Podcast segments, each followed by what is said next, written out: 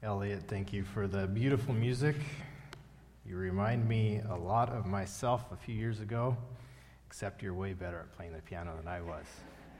But I love hearing your music and seeing your exuberance as you play um, in our church family and our school community. Thank you for blessing us with that gift that God has given you.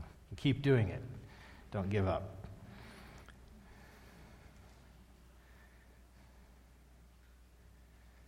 This morning, I have been having this debate in my head about what to talk about.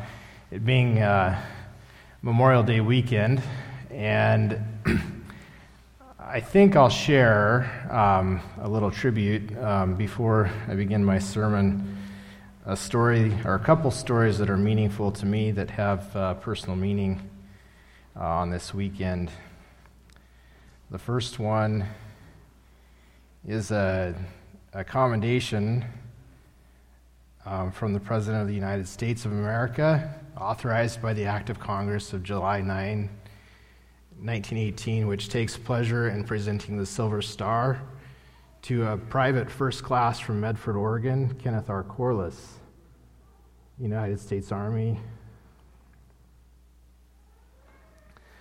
For gallant action while serving in the Company 1 of the 71st Infantry Regiment, 44th Infantry Division in France on December 24 of 1944.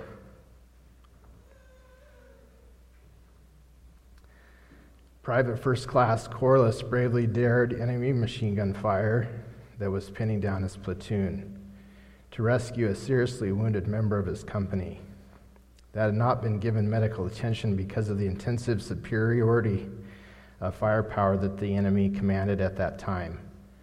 For such firm and courageous spirit shown by Private First Class Corliss, incentive was given to the remaining men of his platoon so that the objective was taken and the life of the, of the soldier was spared.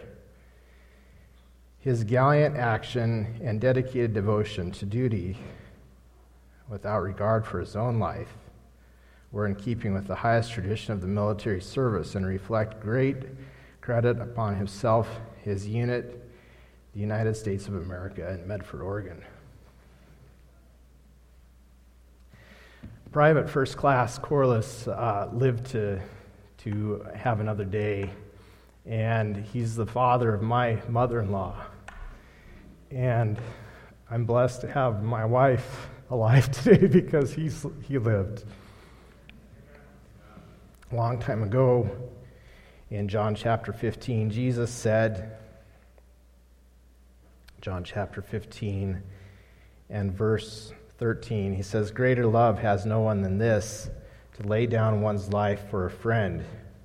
You are my friends if you do what I command. I no longer call you servants because servant, a servant does not know his master's business. Instead, I've called you friends, for everything that I've learned from my Father I have made known to you. You did not choose me, but I chose you and appointed you so that you might go and bear fruit, fruit that will last, so that whatever you ask in my name, the Father will give you. This is my command love each other. Another story that's meaningful to me is another young private first class in the same war in World War II was in training here uh, in the United States prior to being deployed. And he saw three of his friends with heavy equipment on their backs trying to cross the river. And while crossing the river, they were swept in and were drowning.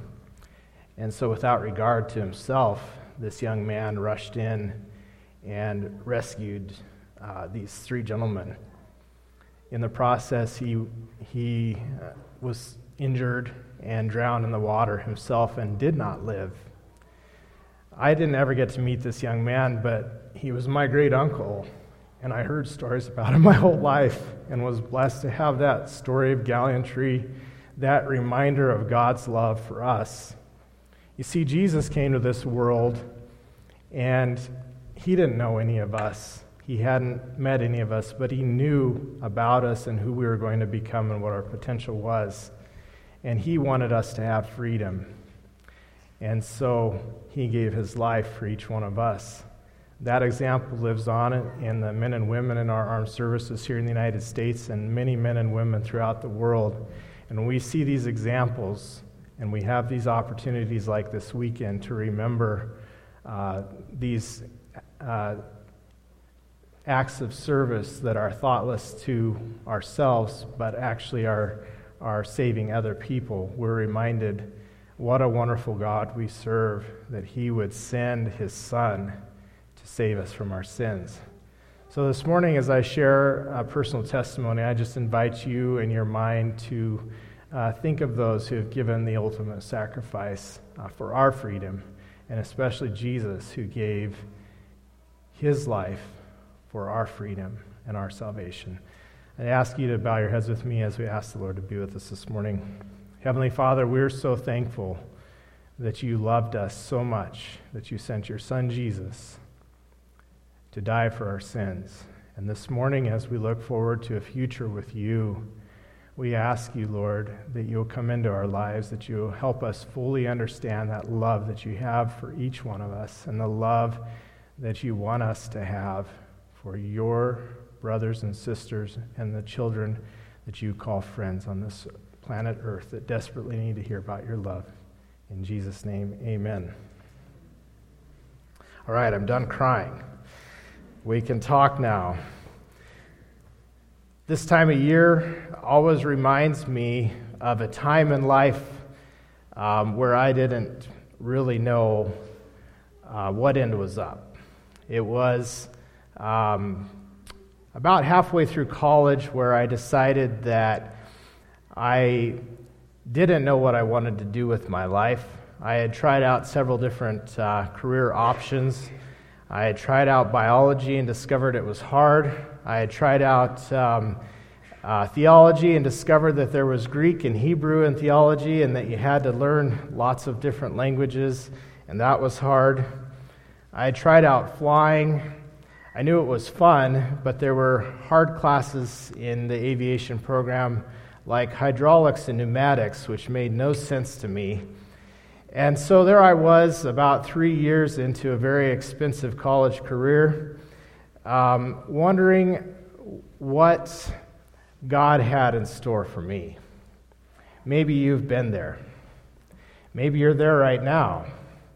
Maybe you're in high school wondering what college holds for you or if you should go to college or if you should waste money on that. Maybe you can relate to how I was feeling. I grew up hearing these great verses in the Bible talking about my future, and I had people surrounding me who had all of these wonderful plans. There were all the uh, pre med students who seemed to have it all lined out. They knew that this four years was going to take place, and then the next four years were going to take place, and then the next four years after that were going to take place, and then they would begin life. And they were okay with that. And I just didn't understand that because I was young and I wanted to experience life right now. Maybe you can relate to that. Well, I was also surrounded by people who um, had a deep love for God, and in their love for God, they had this relationship where it seemed like God had things all lined out for them too. If it wasn't easy for them, then it must not be God's will. And they would tell me, well, it seems like all of this stuff you're struggling with is pretty hard.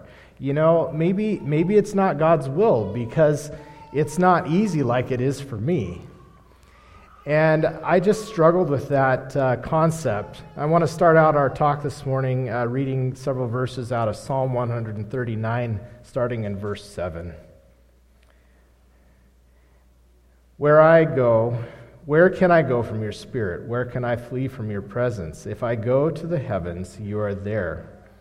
If I make my bed in the depths, you are there. If I rise up on the wings of the dawn, or if I settle on the side of the sea, even there your hand will guide me. Your right hand will hold me fast. If I say, Surely the darkness will hide me, and the light become night around me, even the darkness will not be dark to you. The night will shine like day, for darkness is as light to you. For you, rec- you created my inmost being. You knit me together in my mother's womb. I praise you because I am fearfully and wonderfully made. Your works are wonderful, and I know that full well. I'd grown up on this verse, uh, understanding that God had knit me together. He had given me everything I needed. And yet, as a young person, I struggled not knowing what that was that He wanted me to do with my life. Maybe you can relate to that. Early in my senior year of college, I read a story of the tra- tragic death of a pastor, Les Anderson, who was a missionary pilot serving in Papua New Guinea. He was three weeks from returning back to the United States after four years of spending time in New Guinea Little did I know at that moment that another one of our former church family members here, the Scarborough family, was serving with him. And when the air traffic controllers reported that he had not returned to base, Brian Scarborough hopped in the other aircraft and went looking for him and was actually the person that found the crash site. Graduating from Walla Walla, having heard this story and realizing that there was a need within our Adventist community for missionary pilots, I started to feel this tugging on my heartstrings that perhaps God was calling me not to learn a difficult language like Greek, but maybe He was calling me to be something a little bit different. Maybe a different kind of a pastor or a different, maybe a missionary pilot. I didn't know. But I did know that in order to make this all happen, I had to have somebody go with me um, to make it all happen. And so I uh, began the process of convincing Alicia Suchia to be my wife. And um, I also began the process of convincing her that we needed to live in Alaska in the most rural place we could possibly get to in order to prepare ourselves for this unknown um, adventure that God had begun to call me to. And so it was in 2003 that uh, we got married here in this church, right about here, I think, and uh, promptly hopped on an airplane and flew to Dillingham, Alaska for uh, three years of solitude and childbearing. Um, during these three years, I, I had chosen Dillingham because it's, it doesn't have any road connecting it to mainland Alaska. It is about as far out in the middle of nowhere as you can be. And I thought for sure that because it was so far out in the middle of nowhere, that they would need airplanes to fly people to places and they would need pilots.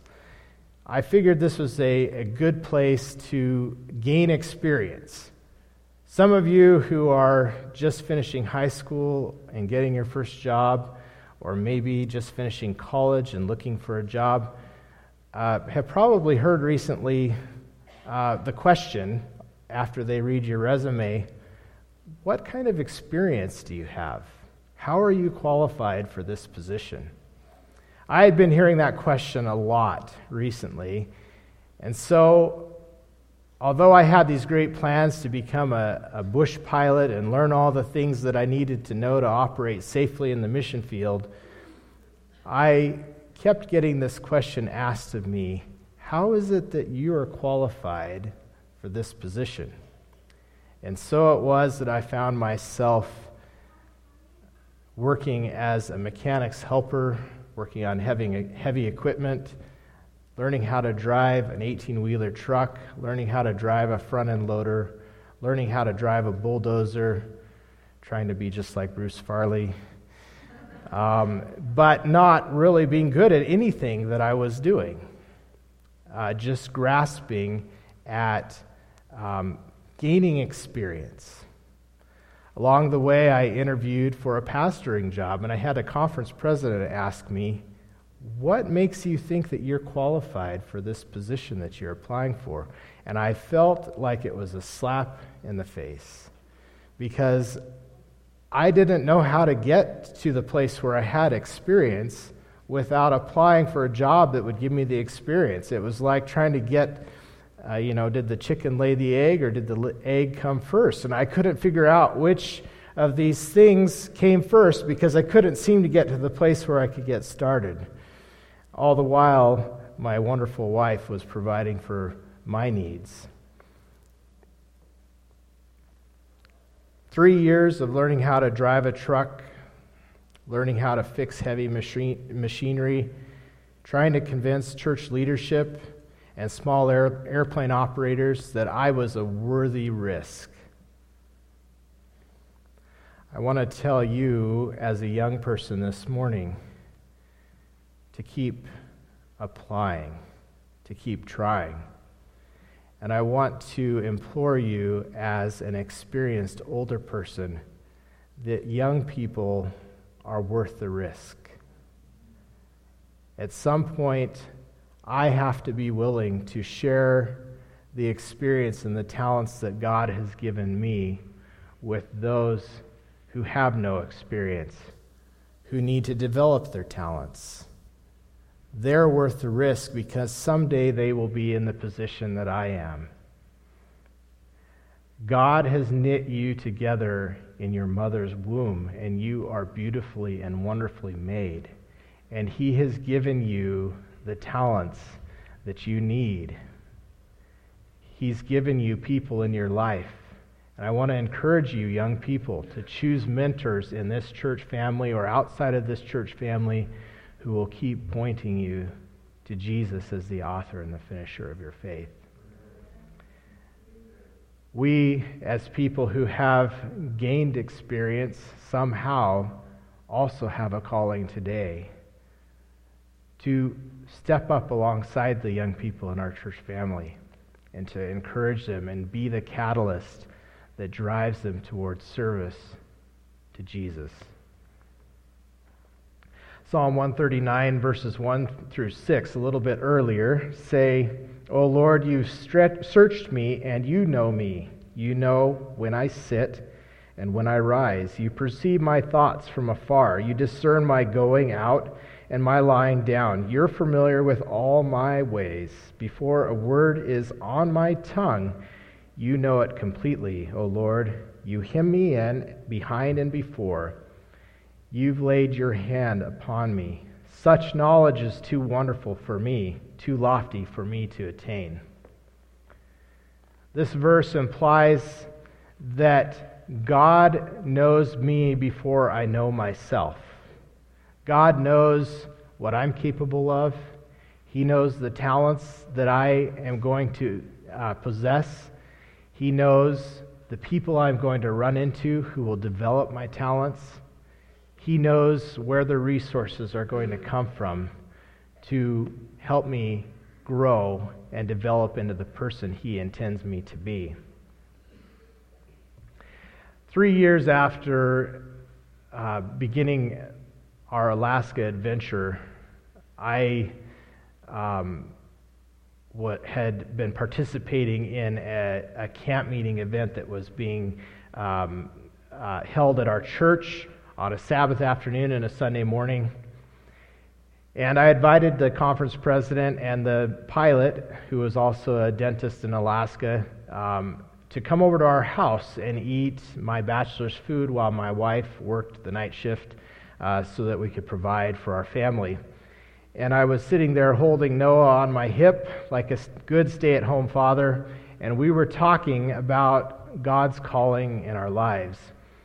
And I was expressing frustration to these two gentlemen um, about this, this doldrum that I seem to be in in my life as a t- young 20 something, trying to figure out where God had called me to be, but not really feeling like I, I belonged anywhere.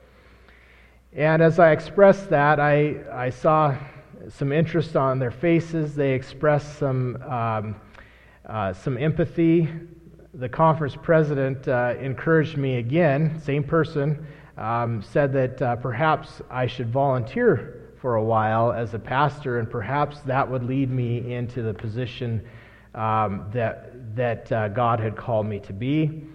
The two gentlemen left, they flew back to Anchorage, and that night, a phone call came, and it was the, the pilot slash dentist from Anchorage. And he said to me, Jeff, what do you need? And I said, What do you mean? What do I need? And he said, Well, how much money do you need? And I said, What do you mean? And he said, Well, you are struggling to get started. It feels to me like you just need a little push over the edge. What will it take to get you started? And I said, Well, there's a flying job on the other side of Alaska that starts in two weeks, but they only pay $1,000 a month. I can't provide for a wife and a baby and another baby on the way and, and fly this airplane that they're asking me to fly. I just can't afford it. And so he said again, Well, how much do you need? I said, Are you seriously asking me what my finances are? That's kind of a private detail. And he said, Well, I really want to know because I really want to help you. I want to get you going on this path, this journey that God has called you to. And so it was that Alicia and I had a difficult conversation about our finances where we discussed what this would mean if we took an offer from this man. And we told him a number, and he said, you can have an interest free loan as long as you need it until the point at which you get able to continue on with your career that God has called you to go to. Can you believe somebody would take a risk on a 25 year old kid who doesn't have a job or a career or any way to pay for that? And they would just seemingly mindlessly give money away uh, so that I could get started. Well, that's what happened in my life. And this was the first time where I saw God open a door where there seemed like there was a brick wall. I began a career flying for uh, an uh, airline operator. For four years, it felt like I was slaving away and still just churning my wheels, trying to get started on this career. That, and again, I was convinced that God had called me to do something special that touched the lives of people, and it just didn't feel like carrying fish back and forth between one place to another was touching the lives of people. But God had a plan, and God continued to lead. After four years, um, I was notified by my boss that my position as a pilot at this airline would be terminated uh, within several months. And knowing that at this point I now had four children, uh, he thought it would be wise for me to start looking for a job uh, somewhere else before the job dried up.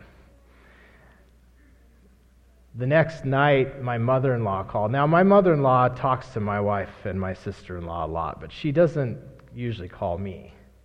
Well, she called me from Medford and she said, Jeff, I have to share this newspaper article with you from the Medford Mail Tribune.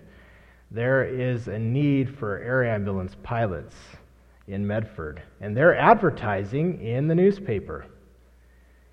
And I think you should look at the advertisement. Now, me being a, a professional pilot, I knew that airlines don't just advertise flying jobs in local newspapers you go to a special website called uh, climbto350.com or willflyforfood.com.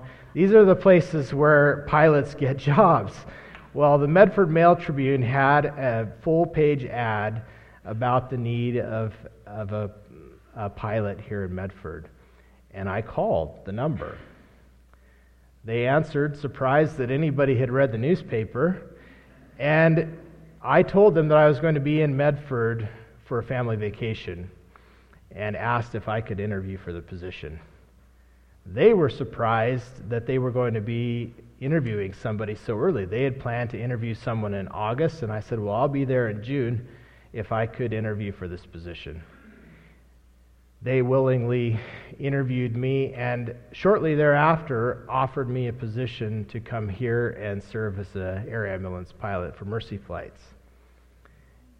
God was still working with me in understanding this concept of giving me the resources that I needed when I needed them, providing me the talents ahead of time before the talent before the need arose, giving me the mentorship and the resources at the time that I needed them. I still wasn't to the place that some of my friends and family were where the door just seemed to open in front of me out of nowhere um, where I didn't even have to try. I felt like I was doing a lot of things myself to try to get moving in this career that I felt that God had called me to. As I began flying for Mercy flights, I had a bit more time on my hands to, to kind of focus on my family. I got to learn the names of your children as I taught kindergarten Sabbath school upstairs. We got to sing songs about missionary planes flying to the mission field some of you remember singing those songs. And I dreamed while I was flying, while I was singing and flying these planes around that maybe someday this would be me flying the airplane around in the mission field.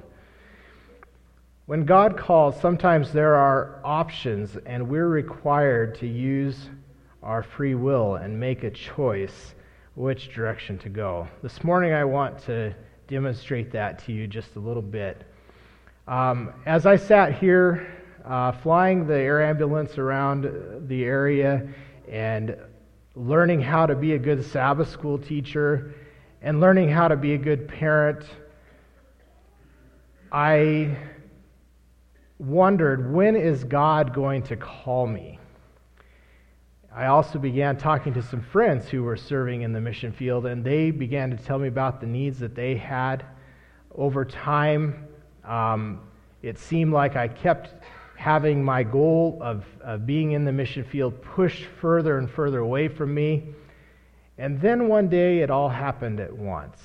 Uh, there was a, an accident that took place in, in Papua New Guinea at our flying program there. There was a mechanic working on an airplane. And as he was in the fuel bay working on the airplane, um, the wing exploded. There was a spark, and the mechanic was badly injured. Um, his dad was the, was the head of the program, and the whole family had to change their plans uh, for how long they were going to be in the, in the area there, and they had to leave quickly. And suddenly, I got a phone call saying, When can you be here? This was like March of 2013. Well, you all, as a church family, might remember also that um, during that time we were looking for a pastor. We had had uh, Pastor Dan retire, and Pastor Randy was going to be our head pastor, and we had Pastor Michael on the way coming here, but we were in need of a youth pastor. And I can remember coming out of Sabbath school and seeing these two guys lurking in the back over there in the empty church, and it was Rory and Pastor Randy, and they wanted to talk to me. And they, they said, I don't know if you remember this, Rory, but they said that um, we needed to have a third pastor, and they thought that maybe I would be the right person for that position. Maybe I should consider that. Just the day before, I had gotten a phone call from Papua New Guinea saying that they needed me in Papua New Guinea. Here I had been trying my whole life to get people to understand that God had called me to ministry and God had called me to uh, be a pilot. And suddenly, at the same exact moment, God had given me two options, two windows that I had to decide on which one I should go to. And I now believe that God oftentimes looks at us and he says, Jeff, you have free will. You have the ability to choose. I've given you everything you need. I knit you together in your mother's womb. You are beautifully and wonderfully made, and you're intended for great things. Now choose what those great things are and how you will impact. God gives us choice and free will. He wants us to be happy, He wants us to have um, the desires of our hearts. And sometimes he leaves it to us to make two, one of two good decisions. So I can't say to you this morning that as you try to decide what God's will is in your life, that you can just pray and all the answers will present, be presented to you. I think God gives us uh, the ability to make some good decisions by giving us a brain and the ability to make decisions of how we will implement His calling in our life.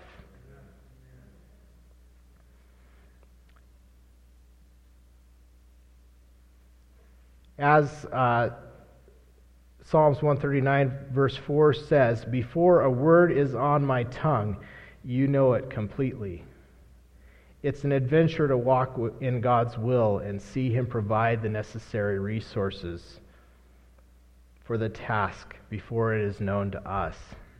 I would submit to you this morning that God gives us the ability to make these decisions, but He already knows what decisions we're going to make, and He's planned ahead and provided resources so that when we make a decision to follow Him, the resources are in place and ready for us. In September of 2013, my family had the opportunity to get on an airplane to leave our, our home here and travel uh, about 5,800 nautical miles across the ocean to the southwest. And we found ourselves uh, about 45 hours later in our new home in Goroka, Papua New Guinea, where I was to serve as the chief pilot for Adventist Aviation Services, Papua New Guinea, which is one of two church funded flying programs that we as the Seventh day Adventist Church have the opportunity to use in our goals to share the gospel with unreachable communities. Early in my flight training, I found myself in awe of the rugged terrain that I was surrounded by, these incredible airstrips, which look a lot like Lower Juliet, if you're a fan of Mount Ashland. If you can imagine facing a mountain, and Boris, who's flown in Papua New Guinea, can attest to this, there are a few airstrips where when you're on short final, all you can see is this big hill in front of you. And just as you turn uh, to make your last turn, there the airstrip is. You land and you stop because the mountain is so steep that the airplane doesn't have enough power to take you to the top of the mountain. I was in awe of these experiences, but I was incredibly thankful that God had given me the talents to do this flying before I ever got there. I think that if I had come unprepared, I would have come home to Alicia after that first day and said, Alicia, this is too much. It's not safe. I want to go home. But God had prepared me slowly for this opportunity to serve Him in this rural place. The other thing he had done for me is he'd given me this incredible experience working for talented mechanics. And within the first day or two that I was in Goroka, I discovered that there was never an end to broken machinery. Uh, tractors tend to like to break. Um, we had a tractor that we used to mow the sides of the airfield where we were based, and within the first 24 hours of us being in country, it broke down and there was seemingly no one to fix it.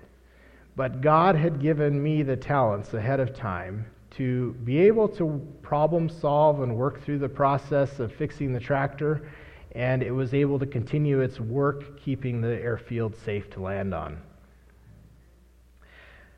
Often, we would land at airstrips and find injured and sick people who I was able to provide basic first aid to. Working as an air ambulance pilot, I never got to t- touch the patient or, or help at all, but I had been able to watch a lot, and my inquisitive mind was constantly thinking about what the paramedics were doing.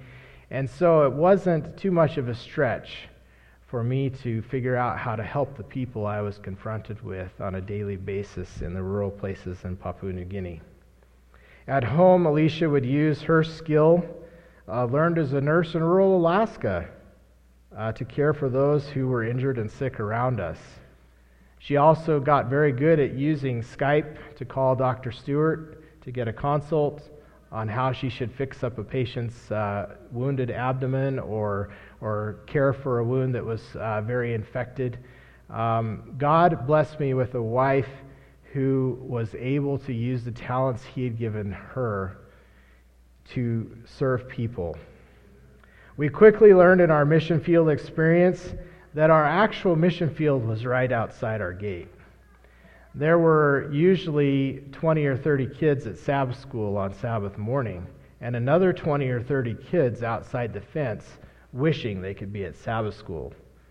There were several teachers on the campus where we lived that felt like these kids who stole from them all week long uh, didn't deserve to be inside the gate on Sabbath. And after several weeks of watching this, we decided, well, if this is how it's going to be, then we're going to have Sabbath school at a place where these kids are welcome because they need to hear about Jesus just as much as the ones inside the fence do. We were able to share with these kids the love of Jesus Sometimes they stole from us. Sometimes they took our kids' shoes. Sometimes they took our kids' toys. But most of all, they knew that we loved them and that Jesus loved them. Over our five years in Papua New Guinea, we were able to develop friendships that will last a lifetime. We were able to participate in life saving medevacs. I think about several times that um, I had an EpiPen on me to be able to help somebody because Dr. Haugen gave me the materials necessary uh, to, to provide for those people uh, who were having an anaphylactic shock. Um, I didn't know how to use the pen, but I'm thankful for um, YouTube and the ability to access YouTube in the most rural places in Papua New Guinea when I needed uh, the advice on how to use an EpiPen. In 2015, I was sitting at my desk, and I have to tell you that being a missionary pilot is not always glamorous.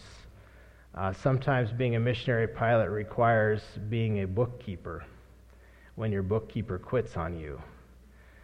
And I don't know anything about keeping books, but I was doing the best I could when a distress call came in from a pastor uh, about a 45 minute flight away from us, telling me that there had been a boat carrying several pastors um, from one church to another. And while they were crossing some open ocean between two peninsulas, they had come across some rough water and the boat had capsized.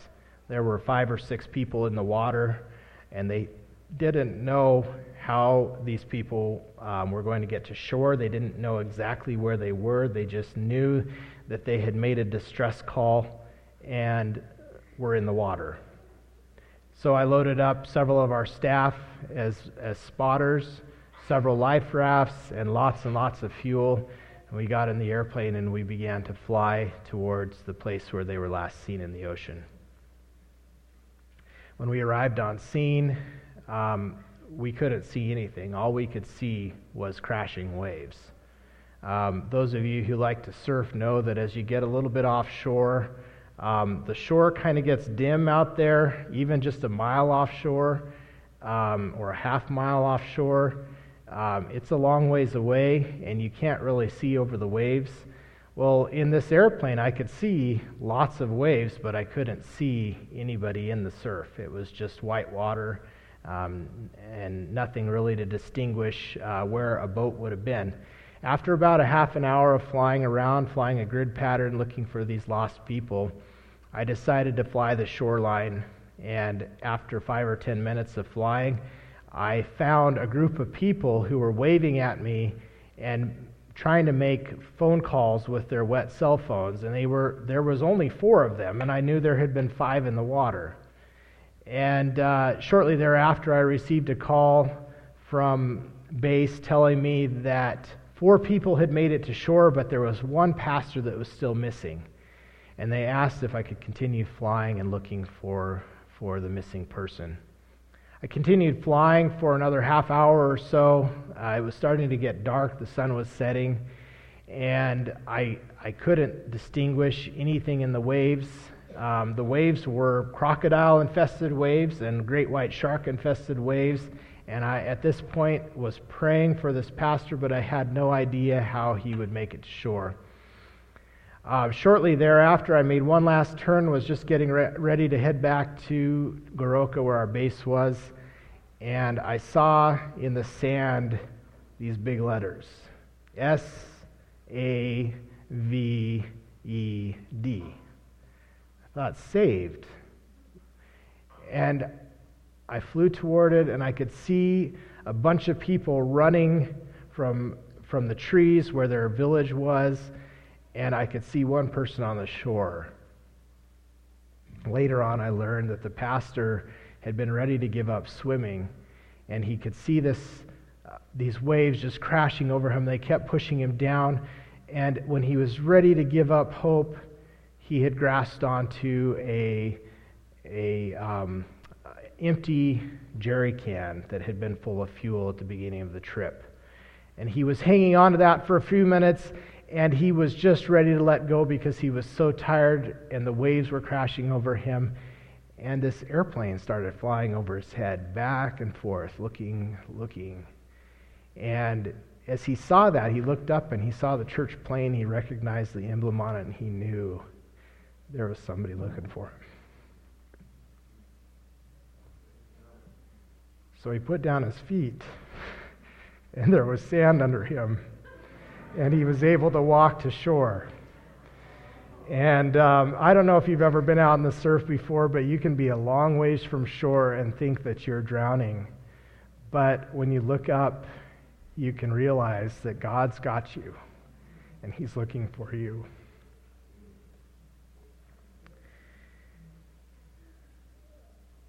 World renowned chef and founder of World Central Kitchen, which responds to natural disasters, Jose Andres, says that everyone has a moment in life when you receive a call. You never know when the call is going to arrive or where from. That life-defining call came to me at 3:44 a.m. on the 26th of February 2018.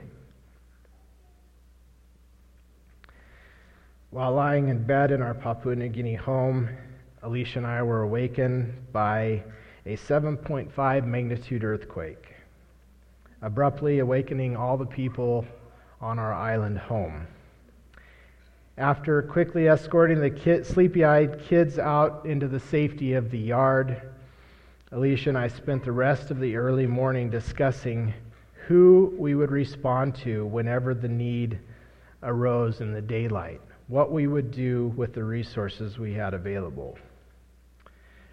We knew at that moment that God had brought us there for a specific purpose. He'd given us the resources. The books were in order. The resources were available that we could respond immediately. The initial response of the government to this disaster and World Food Program and even our own ADRA were in somewhat disarray because there was no money designated for this disaster.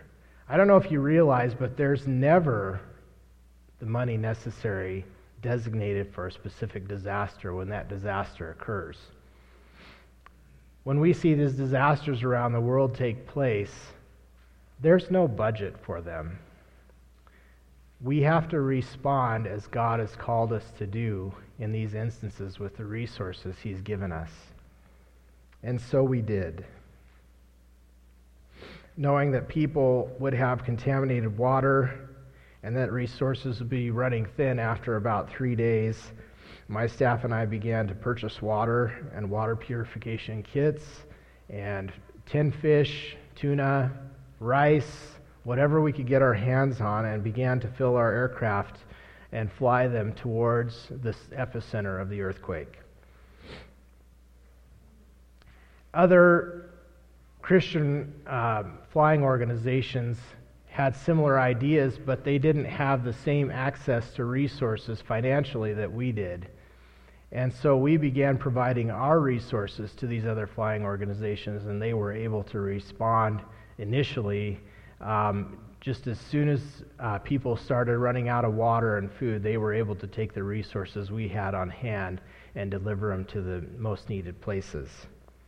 this positive interaction with uh, organizations that maybe had had a poor view of Seventh day Adventists in the past uh, changed their perspective a little bit. The positive interaction with these other Christians as we worked together to help people in need opened doors that hadn't existed.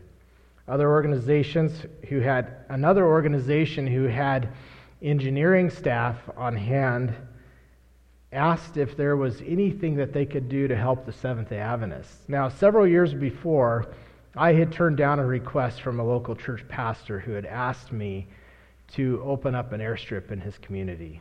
His community had been using shovels and buckets for about 10 years to prepare an airstrip so that they could have the basic medical services and so that they could build a church um, that, that couldn't have the supplies flown in otherwise. They couldn't afford to hire a helicopter, and so they had just started digging on faith that at some point the church would be able to land an airplane in their community.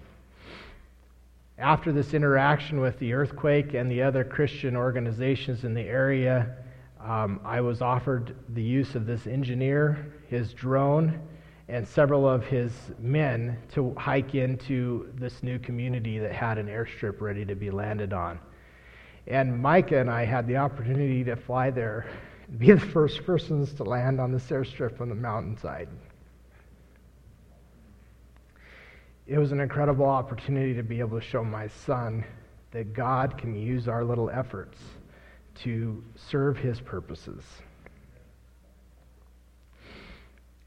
In 2018, our time was winding down, and we knew it was time to come home as we return to Medford, we've seen how God has uh, planned ahead of time for the provision of the flying program in Papua New Guinea. None of us here in this building or even on this world knew that COVID 19 was coming around the corner. But in 2018, I began training a Papua New Guinea national. Now, you must understand that it's not that the church doesn't want to have people from the country of Papua New Guinea flying their airplanes.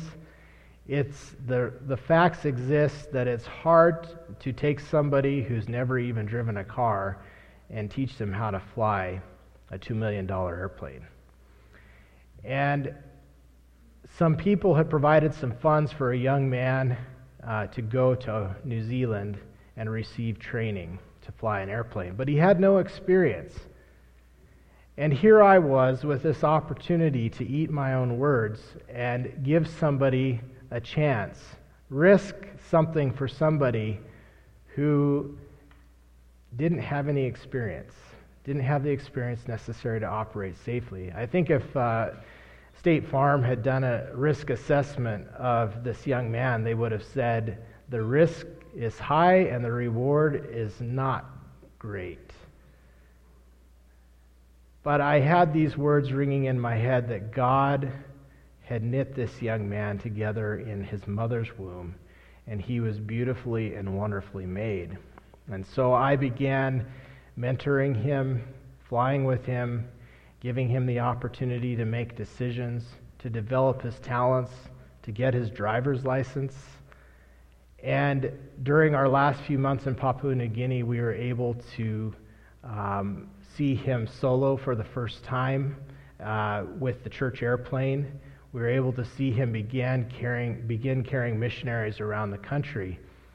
And when the pandemic hit in 2020, the church was one of the few organizations that had people on staff and on hand who were legally allowed to continue operating in the country. And so, even though many other airplanes were parked and idle for some months, our church flying program continued providing the basic needs to the church community and the community surrounding the church. God saw ahead of time what was needed. He knew about the pandemic before it ever came. He knew about your needs and my needs before they ever arose. And He made a way.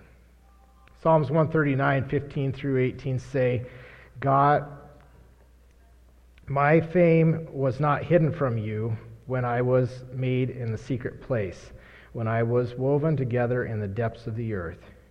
Your eyes saw my unformed body. All the days ordained for me were written in your book. Before one of them came to be, how precious to be me, how precious to me are you, your thoughts, O Lord. How vast is the sum of them. Where were I to count them, they would outnumber the grains of the sand. When I awake, I am still with you. God saw ahead of time these needs. He created you and I for a special purpose. He's given you free will to make choices. He wants this sin sick world to know that He loves us. He wants to use you and I to be the conduit through which His love is expressed. As you walk through this life, may you see the opportunities He presents to you and continue to walk in this adventure with Him. Let's bow our heads for prayer. Heavenly Father, I'm so thankful for how you have used me in the past to share your love with people. And I acknowledge this morning, Lord, that you're not done with me yet. You continue to give me opportunities and decisions to make to share your love with those around me. In this dark world, Lord, may each one of us walk from this place with a light and a knowledge of your love in our hearts. May we go from here and continue to touch the world with your love so that you may come soon. So that this bridge that's been destroyed by sin between God and man may be bridged again. Thank you, Lord, for loving us, for giving us this opportunity to be in your service. In Jesus' name, amen.